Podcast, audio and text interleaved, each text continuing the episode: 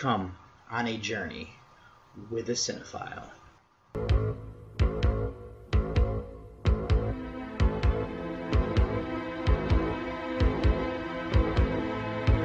Wake up, sucker. We're thieves and we're bad guys. That's exactly what we are.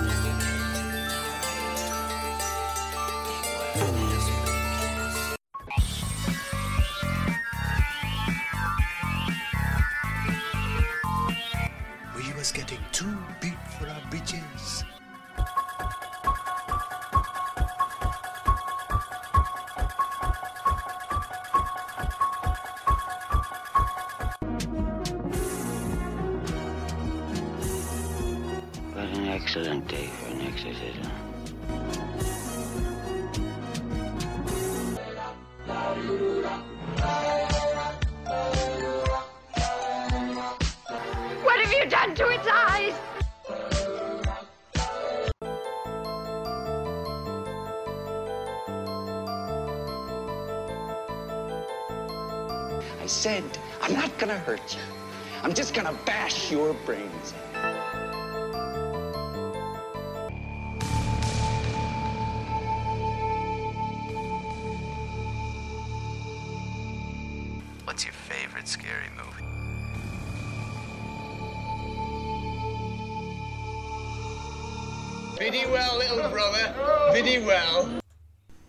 welcome, listeners, to episode 199 of Journey with a Cinephile, a horror movie podcast. As always, I'm your tour guide here of David Garrett Jr., recording out of Columbus, Ohio.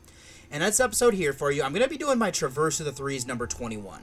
So this one is going to be featuring The Wolf of the Malveneurs.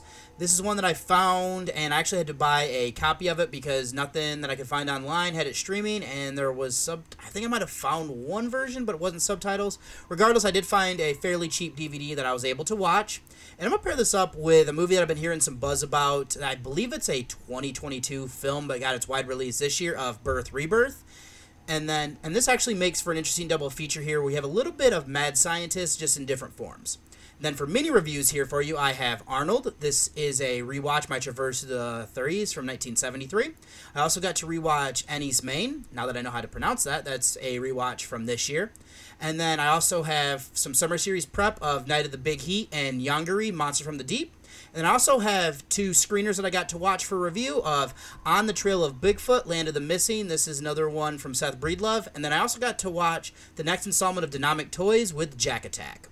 So I don't think there's anything else I need to get to speed with here for this intro. So what I will say is thank you so much for listening, and I hope you enjoy coming on this journey with me.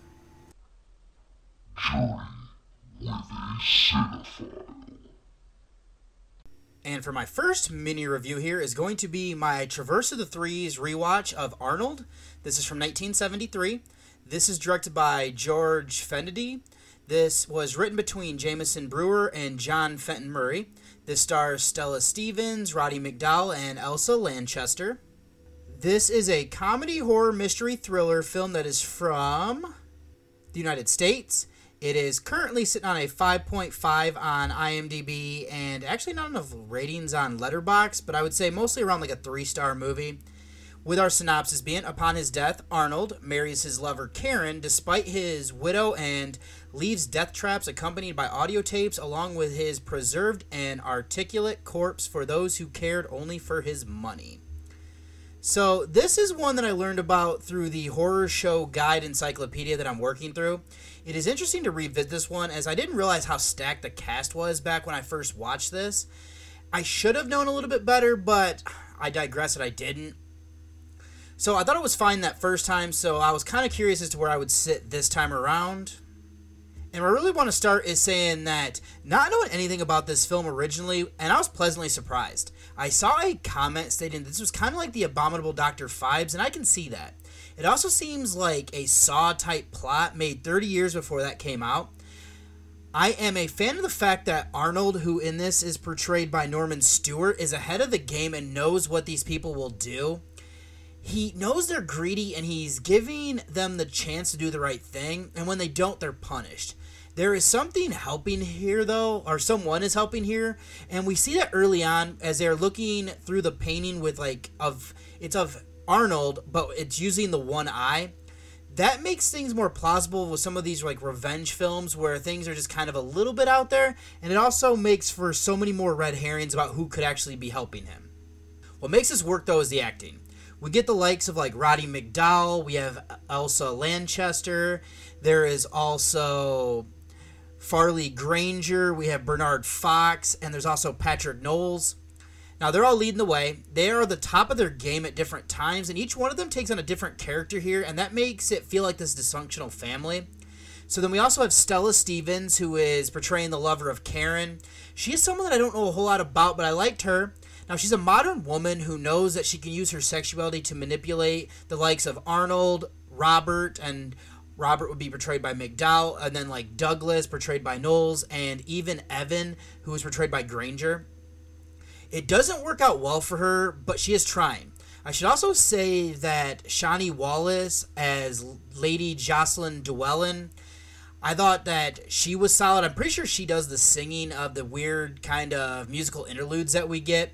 We also get cameos by John McGiver and Jamie Farr, who works as well. It's kind of funny is that Jamie Farr is from Toledo, which is right near where I'm from, and hosts a golf classic. I'm not sure if he's still, I think he's passed away, but I know that was in his name for a while there.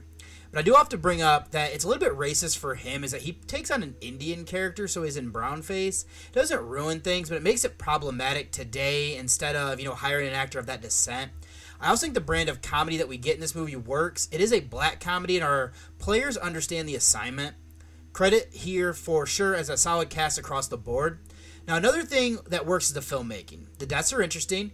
We get a face cream to kill one, a suit that gets tighter, which makes me think of like a medieval torture device. There is creativity here, and going along with the practical stuff helps bring out character.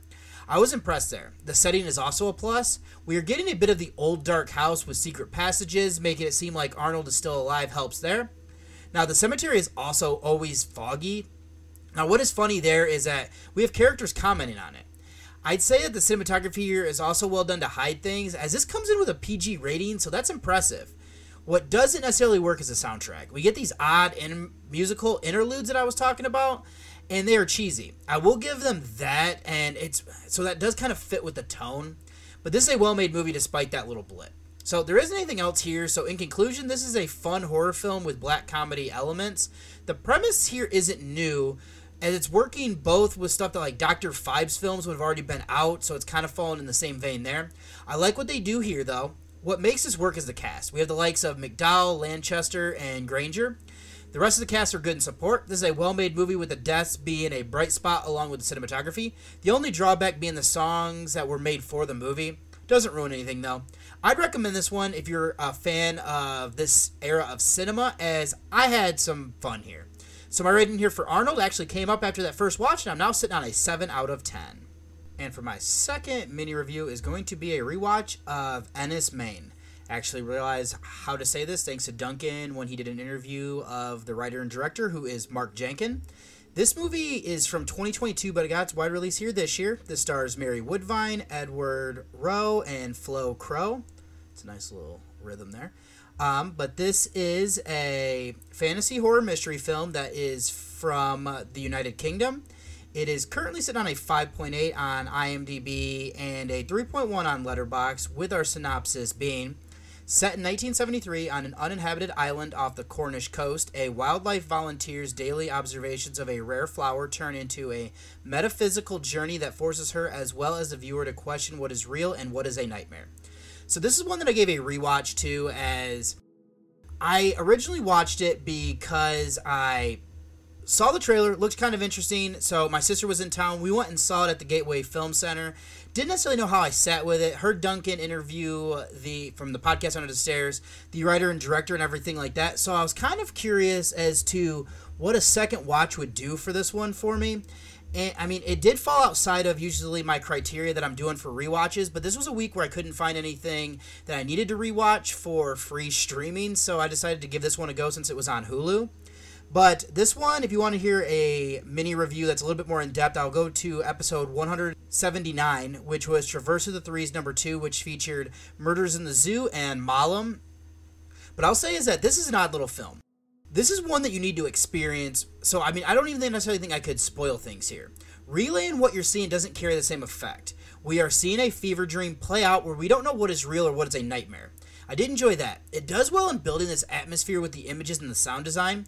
Thought the acting was solid with our lead being portrayed by Woodvine and everybody else kind of just pushes her to where she needs to end up in the end of this and even then it doesn't necessarily about where she ends up it's more about that journey if i have an issue here it's just a bit slow now because of that i can't rem- recommend this to everybody but if you're into things that might have like a twinge of folklore or like folklore, I would say give this one a watch as there's some interesting elements that come into play here. I do know some people find this to be absolutely boring, but I think it's worth a watch if you're into a bit more of like avant garde, as this has a little bit more of a story than you'd get for like Skinamarink. So actually, my rating has come up. After the second viewing, Enys Men for me is going to be a 7 out of 10. And for my next mini review is going to be a little bit lighter just because this could be a potential summer series pick, and that's going to be Night of the Big Heat. This is from 1967, directed by Terence Fisher. The screenplay was written by Ronald Liles, and then Pip Baker helped out there. And then this is from the novel by John Lymington. So this stars Christopher Lee, Patrick Allen, and Peter Cushing. This is a horror mystery sci fi thriller film that is from the United Kingdom. It is currently sitting on a 5.6 on IMDb and a 2.9 on Letterboxd, with our synopsis being While mainland Britain shivers in the deepest winter, the northern island of Fara bakes in the 90s. So, this is a movie that I hadn't heard about until searching for horror from 67.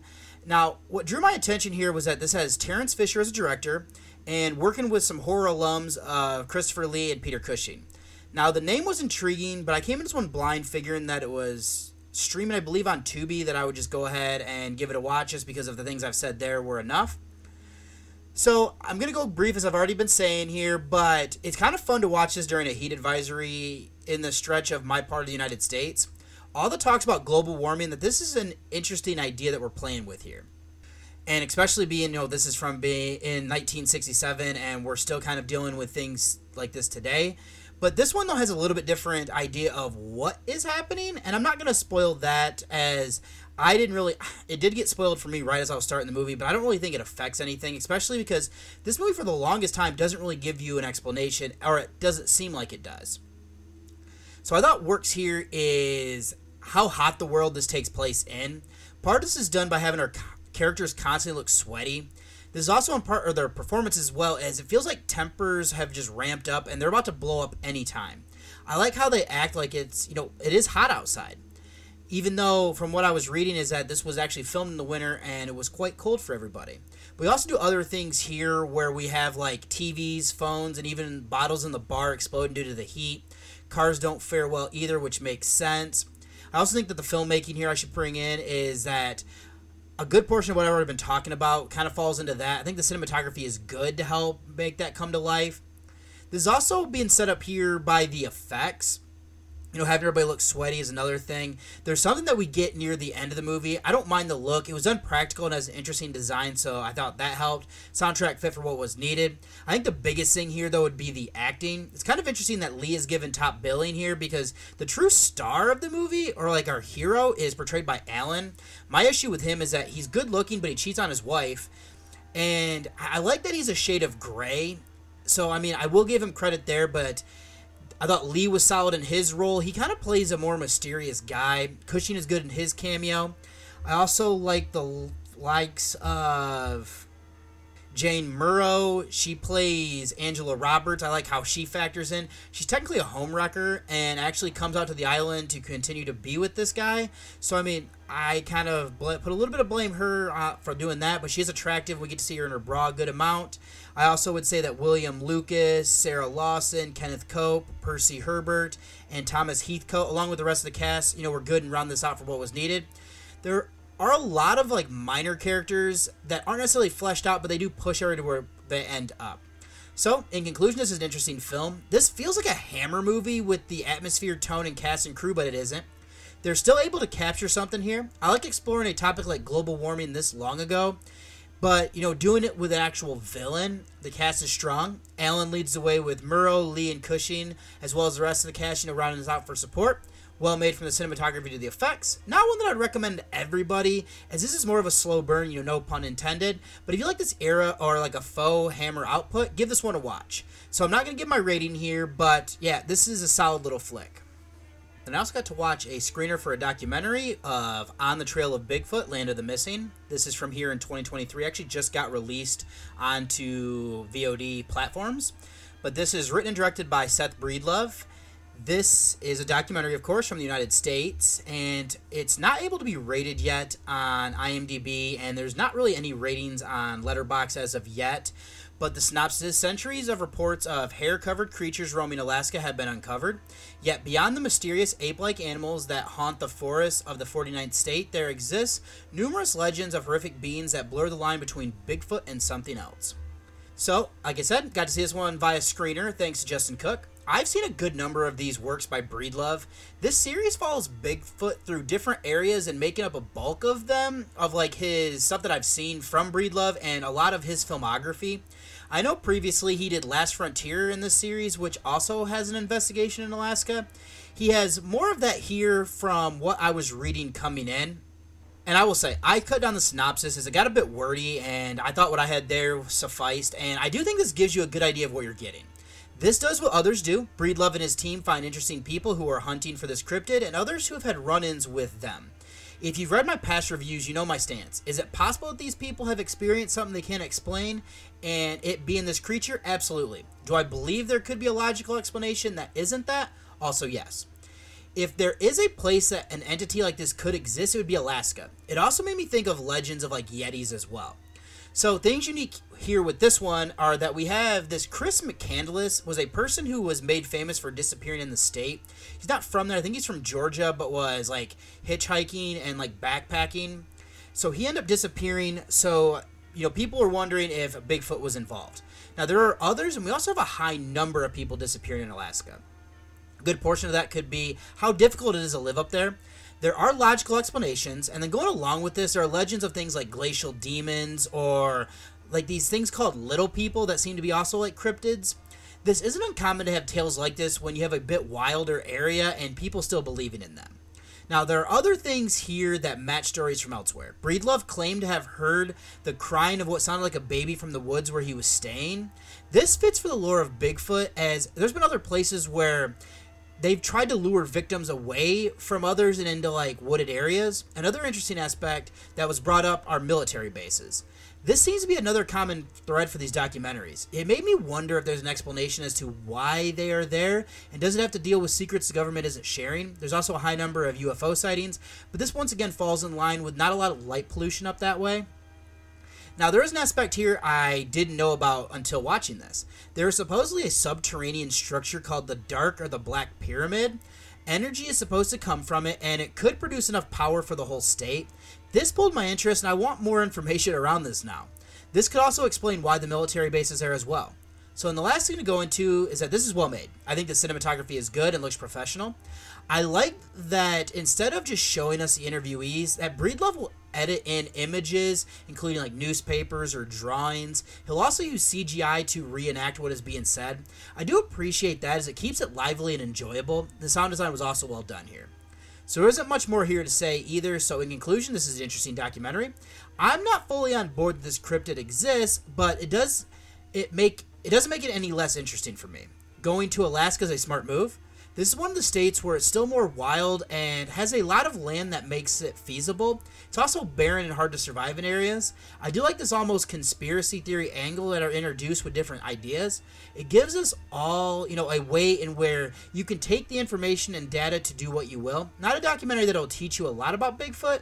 It is more about the experiences of certain people and theories on how it could exist here without being seen. This is well made, and if what I said sounds interesting, give this a watch. So my rating here for On the Trail of Bigfoot Land of the Missing is going to be a 6 out of 10. And then another potential summer series pick that I watched was Yongary, Monster from the Deep. This goes by the original title of Te Kosu Yongary. Now this is from 1967. This go this was directed by Ki Duk Kim, who also co-wrote this with Yuan Sung Suo. And then this stars Young Il Ho, Jian Im Nam and Soon Jae Lee. Now, this is an adventure, drama, fantasy, horror, sci fi film that is from a co production of South Korea and Japan. This is currently sitting on a 3.8 on IMDb and a 2.3 on Letterboxd, with our synopsis being Earthquakes in Central Korea turn out to be the work of Yongary, a prehistoric gasoline eating reptile that soon goes on a rampage through Seoul. So this is one that I'm not fully sure of when I first heard about it. My guess would be one of the podcasts that I listened to. What made a deciding factor to move this up as I watch was that this could be a potential pick, as I was saying, as this fell into one of my years of 1967, and it was one of the last higher popular films to check out for my prep. So I want to start would be that this feels a lot like South Korea's attempt to do a kaiju film. It is fitting that this is a co-production with Japan who started it and did it better than anyone else. There are similarities here to Godzilla, but it's hard not to emulate a movie like that. It's like making a movie about exorcism without unintentionally doing nods to The Exorcist. We have a giant monster running amok and a government needing to find a way to stop it before it's too late. So I'm going to go a little bit lighter here on my recap as I normally do for ones like this, but we get your typical social commentary here. Yongary uses like gasoline and oil to build back up its strength. That is fitting since this monster is considered prehistoric and dinosaurs and other material from the past are used to, you know, kind of make up oil and everything. These fossil fuels are environmental issues. Now, there's also the idea of, here of the Middle Eastern country using a nuclear weapon that causes the creature to escape from underground. That could be a nod here to Godzilla, who was created by radiation. It actually seems like in the original script, this was supposed to be like a one cell organism coming from space, and then radiation actually made it grow to what it did. We're also kind of exploring the ideas of ineffectual government, and it's kind of crazy to see early cinema for this subgenre, as we see like the politicians have no idea what to do, the scientists don't have enough information yet, and the military is quite gung ho in stopping it. But I don't blame them. The problem is that when it's pointed out what they're doing isn't going to work, they still want to do it. It's fitting as this concept here is almost like warmongering being believable. I do have some issues here though.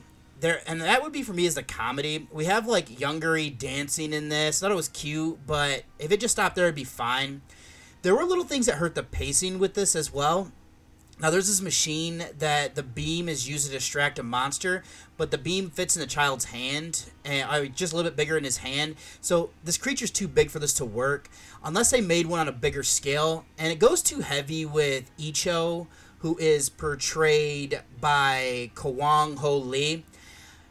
Him not wanting to kill the monster, I get what they're trying to do here. As in the grand scheme of thing, the giant monster's doing what it does, but I like the message. I'm just not completely sure why we also have astronauts here. I think this kind of falls in line that there were some rewrites and not thinking about how this was needed to go in that direction. Should also go back real quick to the the like child and everything. I think by this point these were kind of being focused towards children, so that also would probably explain it. Other than that, I think the filmmaking's fine. We have a guy in a suit here playing Yongary, and that would be Kai Young Min Chow. I thought he was good. The miniature work was well done.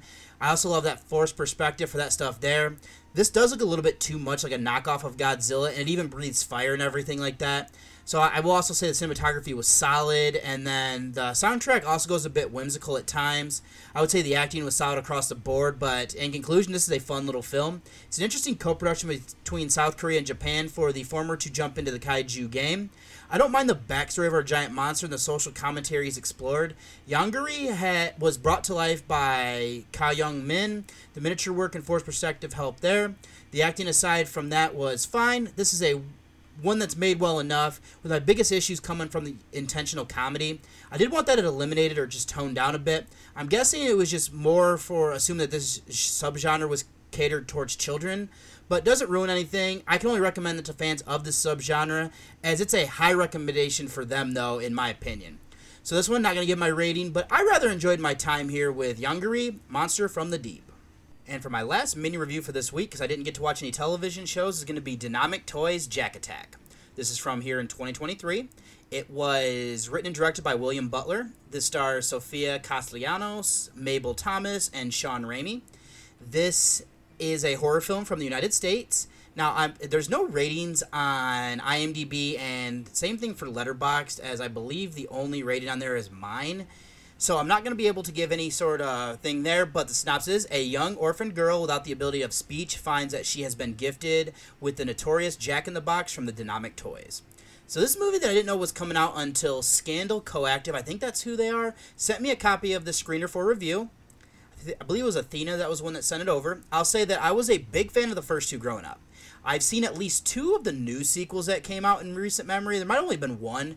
I'm not fully sure, but I was caught up. With this chance to see this one here, the part of me that grew up with Full Moon Films was excited to give this a go. So, what I'll say here is that I have confirmed I've seen all the movies that fall in this franchise preceding this according to the IMDb page. I know there is a spin-off for Baby Oopsie and maybe even a TV show, but that doesn't look like it's part of this series for whatever reason. There are references though with a toy collector talking about them being possessed by demons. This is a minor subplot that is on the news and a newspaper clipping. I don't hate these aspects to be honest. This has a runtime of less than an hour and given this backstory worked. I just think it needed to be fleshed out a bit more. So then let me get over to some of the positives. First is the runtime. This flies by. I also love this character of Jack in the Box. I do need to admit, I prefer the original look that we got here in the first two Demonic toys, but Full Moon has lost a bit of its heart, in my opinion, there. Now, introducing this clown that works with the toy was interesting. It is quite creepy, and what they do with the practical effects here are good. There is a bit of blood and after effect of at least two attacks that I can remember, but positives there. I even like this new lore of a collector wanting to send these possessed toys out into the world. This opens things up for sequels and another thing that Full Moon loves. Now, there is a twist here at the end of the story that I don't know if I'm fully on board with. Now to move over to some negatives. This movie is too rushed. With we get a decent opening set piece, it then slows down to introduce our characters, and that's all fine. It then has Audrey say that she needs to leave dinner, and then it's like two in the morning, and she still hasn't even left yet. Should say she is portrayed by Thomas. Now, I doubt this family ate dinner with her at midnight. It just feels like no one stopped to consider the timeline they were working with. And then there are kills around when everybody arrives at the farmhouse. There's a kill. It then takes too long for the next one. We also have this subplot of Tyler, portrayed by Raimi, being creepy that wasn't needed. There isn't a payoff there. It just feels like the movie was rushed to shooting and left out important parts of the story that would make them flow more coherently. We don't get enough killing for it to work, and it's a shame as I think we have something here. Should also say that we somehow have this newspaper clipping in this book that belonged to Lily, who is portrayed by Castellano. What's funny though is that unless his news story has been like on the news for a little while, there's no way she could have a clipping as well as it being actually on the news that night. Now, since I've leaned into parts of filmmaking, let me finish my thoughts there. Cinematography is fine. I like the setting of this isolated farm. It isn't too far from where I live now, as I'm in Columbus and this is in Mansfield.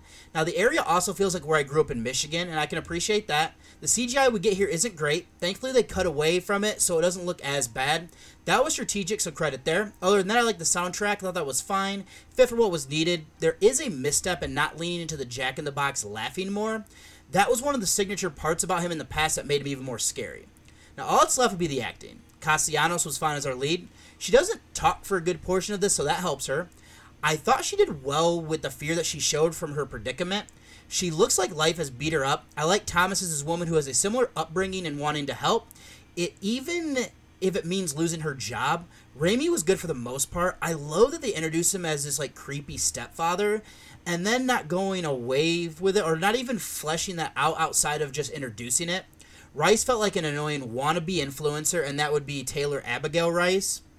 She plays uh, Dewey, one of the other foster children here. Now, we also have like Carson Polish, Tim Novotny, Maddie Small, Terry Lynn Burgone, Christine Brunner, Donna Steele, and Brooklyn Johnson. Thought for the most part they're fine here. I do want to bring up something with Small though is that I don't know why they forced her character to be jealous of Lily. They don't again flesh this out more than just her giving her boyfriend grief. So in conclusion, this is one that could have been better than what it is. There is a good element here to create a new backstory for the demonic toys and the Jack in the Box. The problem is that there are scenes missing that could bridge what we got. I like the deaths that we see. The villains are creepy looking and the practical effects were fine. This just feels rushed and I needed just a bit more. Not a poorly made movie, so I'll give them that. I'd only recommend this to fans of the modern Full Moon Productions or just of this series. So my rating here for Demonic Toys Jack Attack is going to be a 5 out of 10. And then for this one here, This one actually should be out as of the today that I'm recording this, which is August 25th. So I'm assuming you have to probably, if you can rent it, it's probably going to cost something there on VOD. But I believe if you have the Full Moon streaming service, it should be free on there. So that should be enough for the mini review. So let me go ahead and get you over to the trailer of my first featured review.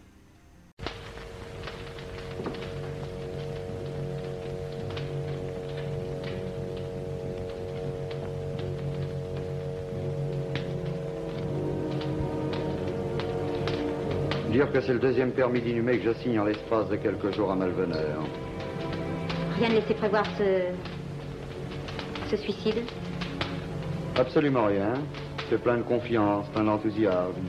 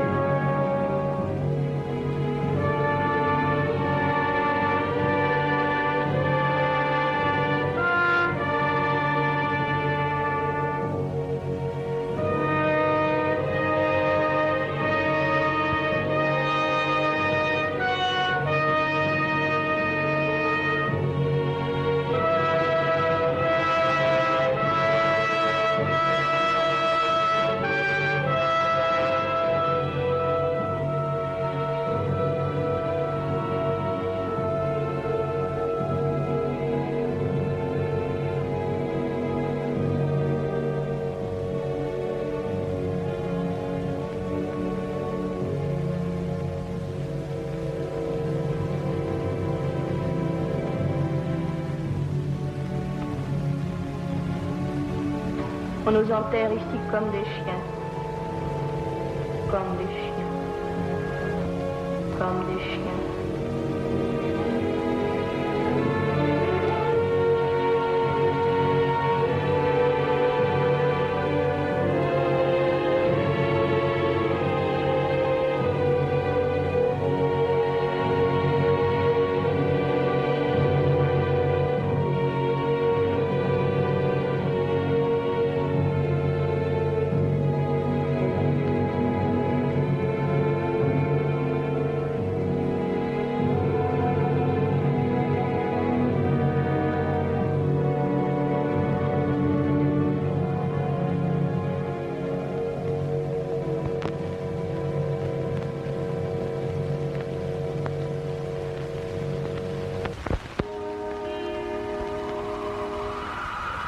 For my first featured review is going to be The Wolf of the Malveneurs. This goes by the original title of Le Loup des Malveneurs. This is from 1943, directed by Guillaume Rodin. This is written by Francis Vincent Braconic, might be mispronouncing that one, and Jean Fellini, might also be mispronouncing that one. But we have this one starring Madeline Sologne, Pierre Renault, and Gabriel uh, Dorziat. And if I get like try my best here, guys. But this one also features Michael Marseille, Louis Salou, Yves Furet, Joe Dervo, Bejon, Marie Olslenik, Marcella Ganat, Henri Charette, Yolanda Fox, and Elena Gardier. So this is a horror mystery film that is from France. It is currently sitting on a 5.8 on IMDb and not enough ratings on Letterboxd, but I would say it's closest to being about like a three-star movie here. And our synopsis is a young governess arrives at the castle of the Malveneurs and begins to investigate peculiar disappearances. So this is a movie that I checked out when I was searching for horror from 1943. I had to purchase a subtitled copy of this one on DVD to check it out since it is from France. It intrigued me since seeing the title, I thought this was a werewolf movie. My brain then shifted to like Brotherhood of the Wolf. This isn't a telling of that story, but we do have a familiar concept that you'll kind of notice as I go through everything. So let me do some featured notes on some of the key people here, and this is going to be kind of a short one, but I'll start with our director, uh, Rodin. He has directed seven movies. This is the first that I've seen, only one that he's done in horror. Now, over the writer of Vincent Braconic, or however you'd say that. This is their only credit. Dialogue was done by Feline. They have six credits as a writer, only one that I've seen, and that was in horror. Looking then to the cast, I'll start with Renault. He has been in 65 films. I've only ever seen this, only work they did in genre as well. His co star of Solon has been in 37 movies. I've only ever seen this one, and again, only one in horror. Then lastly would be Dorziat. Now, she has been in 61 works. I've only ever seen this. Much of the same, though. Only one they've done in genre. So we start this out by learning that there's a curse in this area. It sounds like the wolves hunted, and a man became one of them since he would run and hunt with them. There were crimes that were committed, and this man was punished. The legend is that he was a werewolf. Now, there's another part with killing one with an axe, and it pushes the boundaries of what we know with science as well. So then this shifts to a group of people in a room chatting. We have Reginald de Malveneur, portrayed by Renault. Now, he's a scientist. He is working on cell regeneration with the pressure being on. There seems to be an illness within the family, and that makes me think that there could be a history of inbreeding amongst the local royalty. Now, his wife is Estelle, portrayed by Olinska. Now, they have a daughter of Genevieve, portrayed by Bajon. And then we have Magda, portrayed by Dorziat. Now, she is the sister to Reginald, and she has a commanding personality. Also staying here is the maid of Marianne, portrayed by Ganot, who is a deaf mute. And there's also Eduardo, portrayed by Furet. Now, arriving to take on the role of a governess to Genevieve is Monique Valerie, and she is portrayed by Solon. Now, she has a rough go when the man bringing her luggage doesn't want to make small talk and then just drops it off, forcing her to carry it the rest of the way.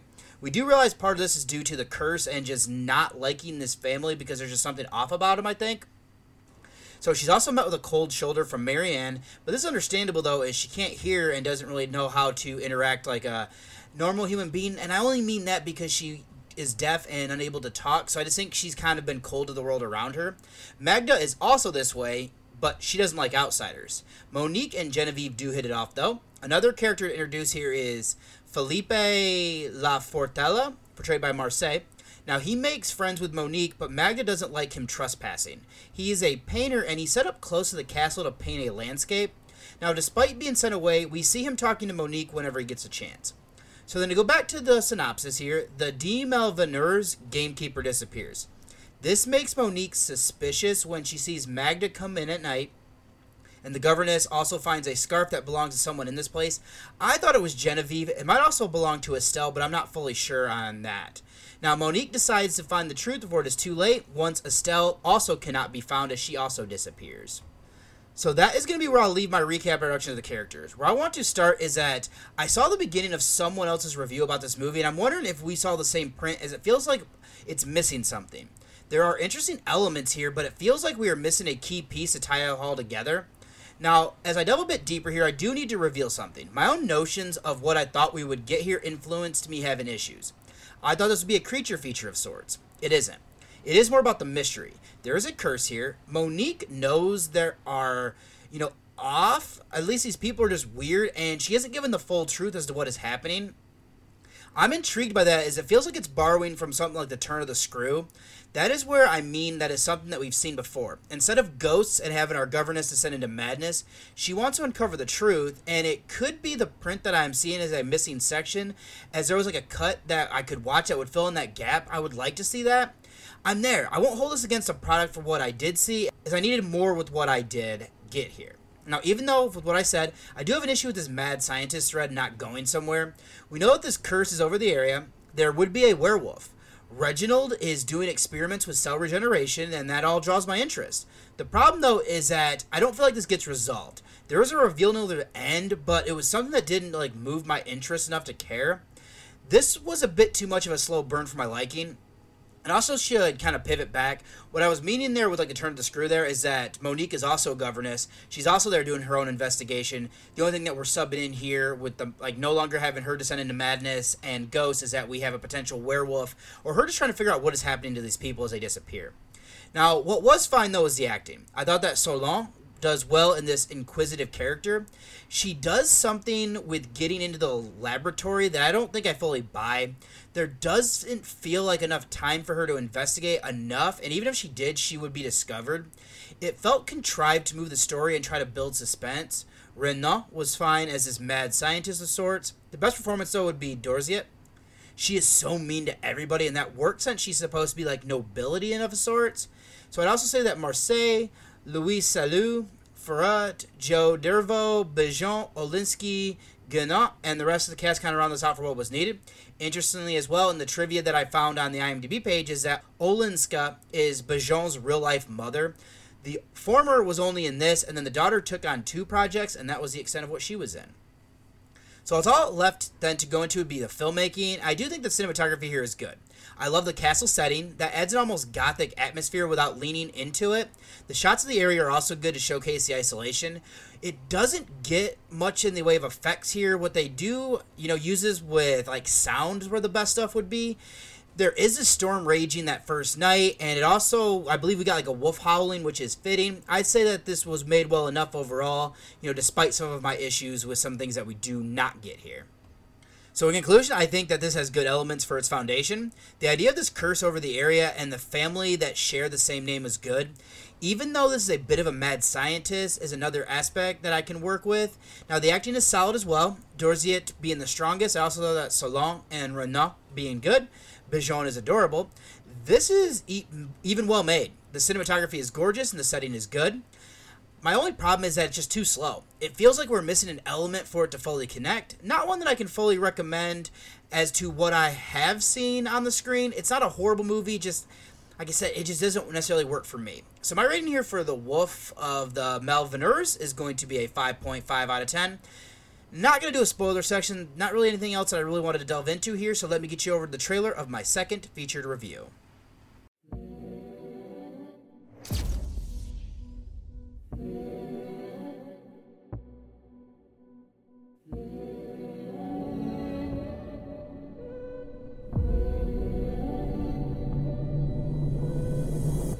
Your daughter's name?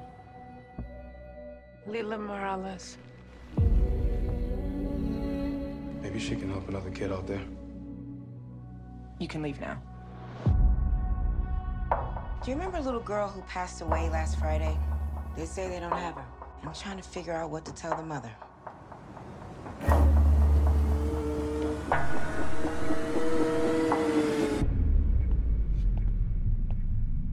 I don't want any trouble. I just need to know what happened. I can't help you.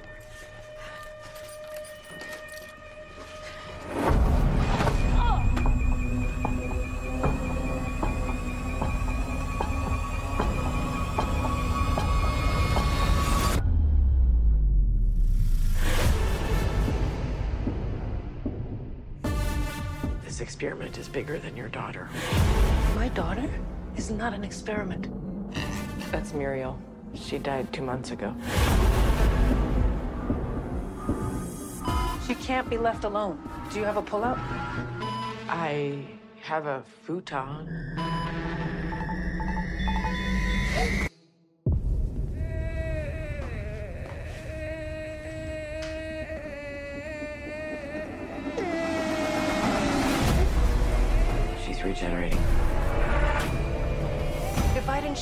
Would you have done to her? I am doing everything I can to keep her alive.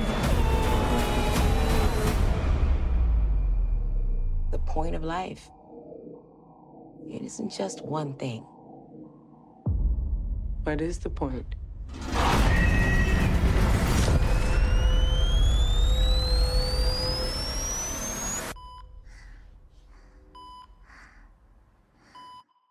And for my second featured review is going to be Birth Rebirth. This is from here in 2023, directed by Laura Moss, who also co-wrote this with Brendan J. O'Brien. This stars Marin Ireland, Judy Reyes, and Breeda Wool, while also featuring Monique Gabriella Curnen, LaChanze, Bryant Carroll, Rachel Ziegler Hogg, AJ Lister, Lyndon Miles Lee, Erica Sweeney, Richard Gallagher, Mary Ann Hay, David Levine, Katie Kwong, Sarah Dacy Charles, and Eric Yang.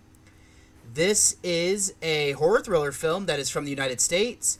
It is currently sitting on a 7.3 on IMDb and a 3.5 on Letterboxd, with our synopsis being A morgue technician successfully reanimates the body of a little girl, but to keep her breathing, she will need to harvest biological materials. When the girl's mother, a nurse, discovers her baby alive, they enter a deal that forces them both down a dark path of no return. So, this movie that I heard some buzz about from the festival circuit. I thought earlier in the year that it was just streaming, so when I searched it out, I realized that it wasn't available. It was one that I put on a list to check out to see if it got released. I did see this at the Gateway Film Center, so I was pretty stoked there to catch this on the big screen. So let me go over to see some of the key people here before I get into the movie itself, and I'll start with our director of Moss. She has helmed eight things. I've only ever seen this one. She has done three in horror. The first two were shorts called Rising Up, the story of the zombie rights movement, and the other is Friday, which is around the Ted Bundy execution where something was happening there. So then we also have additional directing here that was done by Tasha Petty. She's done this for three things. I've only ever seen this, only one in horror. Then to the writers, I'll look at Moss once again. She has three in this role. I've only ever seen this one. Two are in horror with this and Friday. Now her co-writer of O'Brien has two credits. The other one is at Rising Up Short.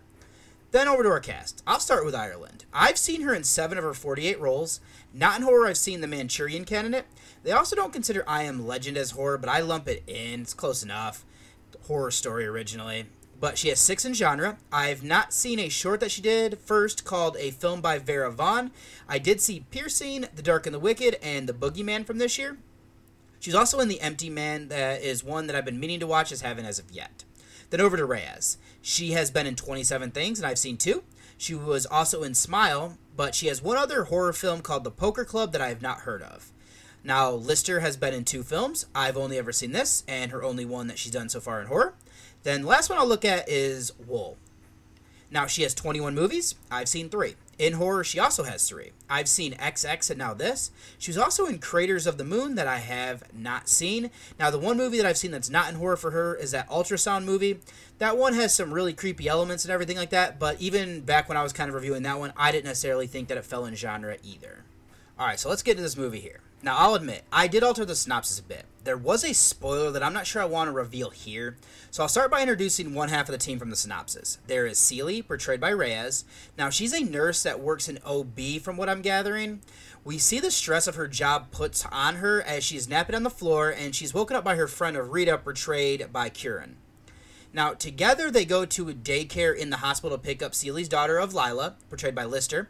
Now, these two live together in an apartment. Now, the other doctor is Rose, portrayed by Ireland. I didn't realize that she worked in the morgue, but it all makes sense now. Now, she does prep bodies for organ donation. Not everything she does there is ethical.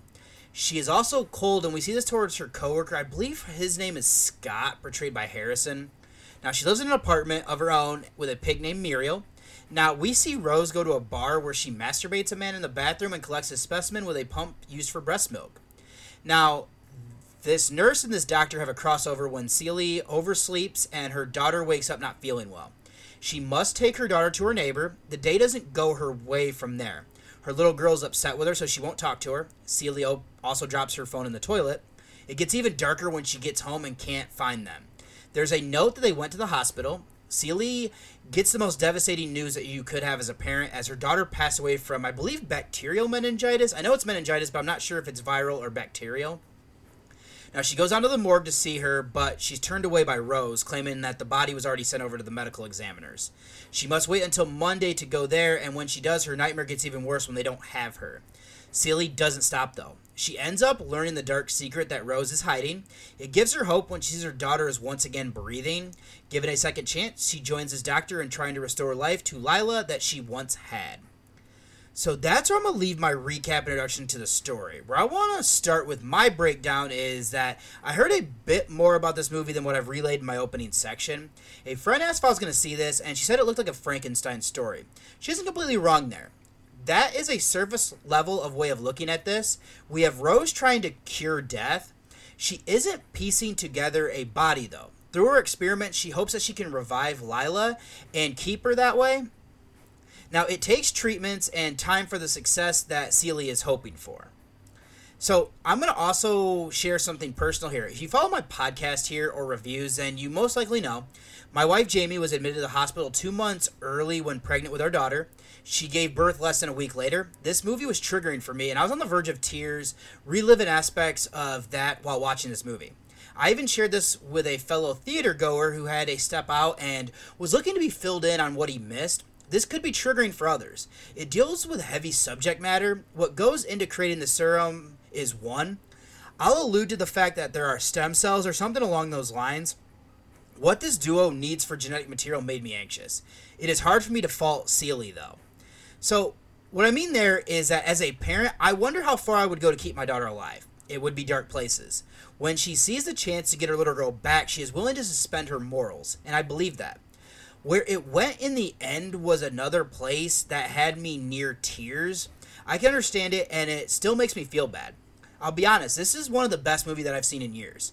It is due to the baggage that I'm bringing, but for it to make me go through the things that I did, I'm there for that. So I don't know if it would work as well as it did without good acting. Our two leads here are great. Ireland and Reyes. I like that they come from different ends of the spectrum. Ireland looks at everything clinically. She doesn't have a good bedside manner, and it's fitting for where she works.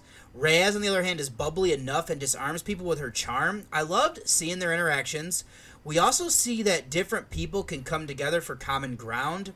I like seeing Wool here. Now, she was in an independent movie that I was already bringing up here of Ultrasound. I thought she turns into another solid performance here. This much less as an expecting mother, and I only mean less there because she doesn't have a lot of screen time. Her ordeal, though, pulls at my heartstrings. I'd say that Lister was solid as the daughter here. What she does for the experiments fits. Other than that, I thought Kieran, LaChanze, Gallagher, Harrison, and the rest of the cast kind of rounded this out for what was needed. So all that's left then would be filmmaking because there isn't any trivia on the IMDb page at this time. Thought the cinematography was good. This is shot well, and they do good things with camera angles and whatnot. There is some artistic flair without going over the top. Thought the effects were also good. They looked realistic, and I think that having this set in the medical profession was also something that was solid. It grossed me out with things they did there. Other than that, I thought the soundtrack fit for what was needed as well. So, in conclusion, this movie was challenging me in the best ways possible. I'll acknowledge that. I'm probably overrating this for how it made me feel with personal things that I've gone through. Despite that, we have challenging subject matter here. This is almost a Frankenstein story, but just done differently. The acting is good. Being led by Ireland and Reyes, I'd also say that this is well made from the effects being the strongest part there, followed by the cinematography. Again, not everyone is going to like this as much as I did. This is in my top spot, and I want to revisit this before the end of the year, as I'm hoping this does actually come to Shudder before then, so I can get that second rewatch in, which is always you know kind of important for me. So my rating here for Birth Rebirth is going to be a 9 out of 10. Once again, not going to do a spoiler section, as I don't necessarily think I'll ascertain anything deeper or be able to give you anything outside of just spoiling stuff. So let me get you over to one last break before I close out this show. Journey with a Cinephile.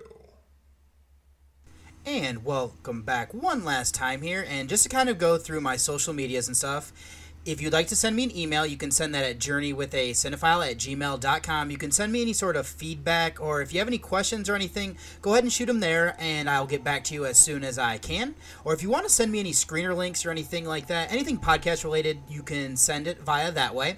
If you'd like to read any of the written reviews, I'll direct you to Reviews of the Dead, and that's horrorreview.webnode.com. Like to become friends with me on Facebook, I'm David Michigan Garrett Jr. On Twitter, I'm Buckeye from Mich. Letterboxd, I'm David OSU. On Instagram, I'm David OSU87. On Threads, I'm David OSU87. And then Journey with a Cinephile has its own Instagram at Journey with a Cinephile, all one word. Now, all of these ones I will be sharing like my ratings on whatnot. I know for Letterboxd, all of the reviews are going to be for horror and non-horror alike. Instagram, I will be sharing over there is my different like posters and everything for things that I'm reviewing. My personal account, you might see some personal pictures every now and then if I can remember to take them. And then you know kind of same thing for threads and then journey with a cinephile is going to be more of just kind of posting podcast related different stuff over there And for all of those, I will have the links in the show notes below. And I'll also say if you also want to hear me, this podcast is streaming on Planet X Network, which is going to be on the blog post. You can go ahead and click into it there because, I mean, if you're listening out of podcatcher, I don't have it signed here. But just so you're aware, if that's another way you'd like to listen to it, as that is a, there's also some other fun shows that are on there as well. And you can also find me over on the Nightclub Podcast Discord channel I have my own little section over there. So come in and join the fun and discussions that we get going on over there. So then for the next episode, going to be episode 200. Didn't think I'd ever make it this far, so I'm kind of like I'm shocked and, you know, appreciative of all those that listen that you know have helped me kind of keep this thing going even though i've gotten to the point now where i'd probably just do this as i scream into the void and not necessarily always hear a lot back but i would still do it regardless.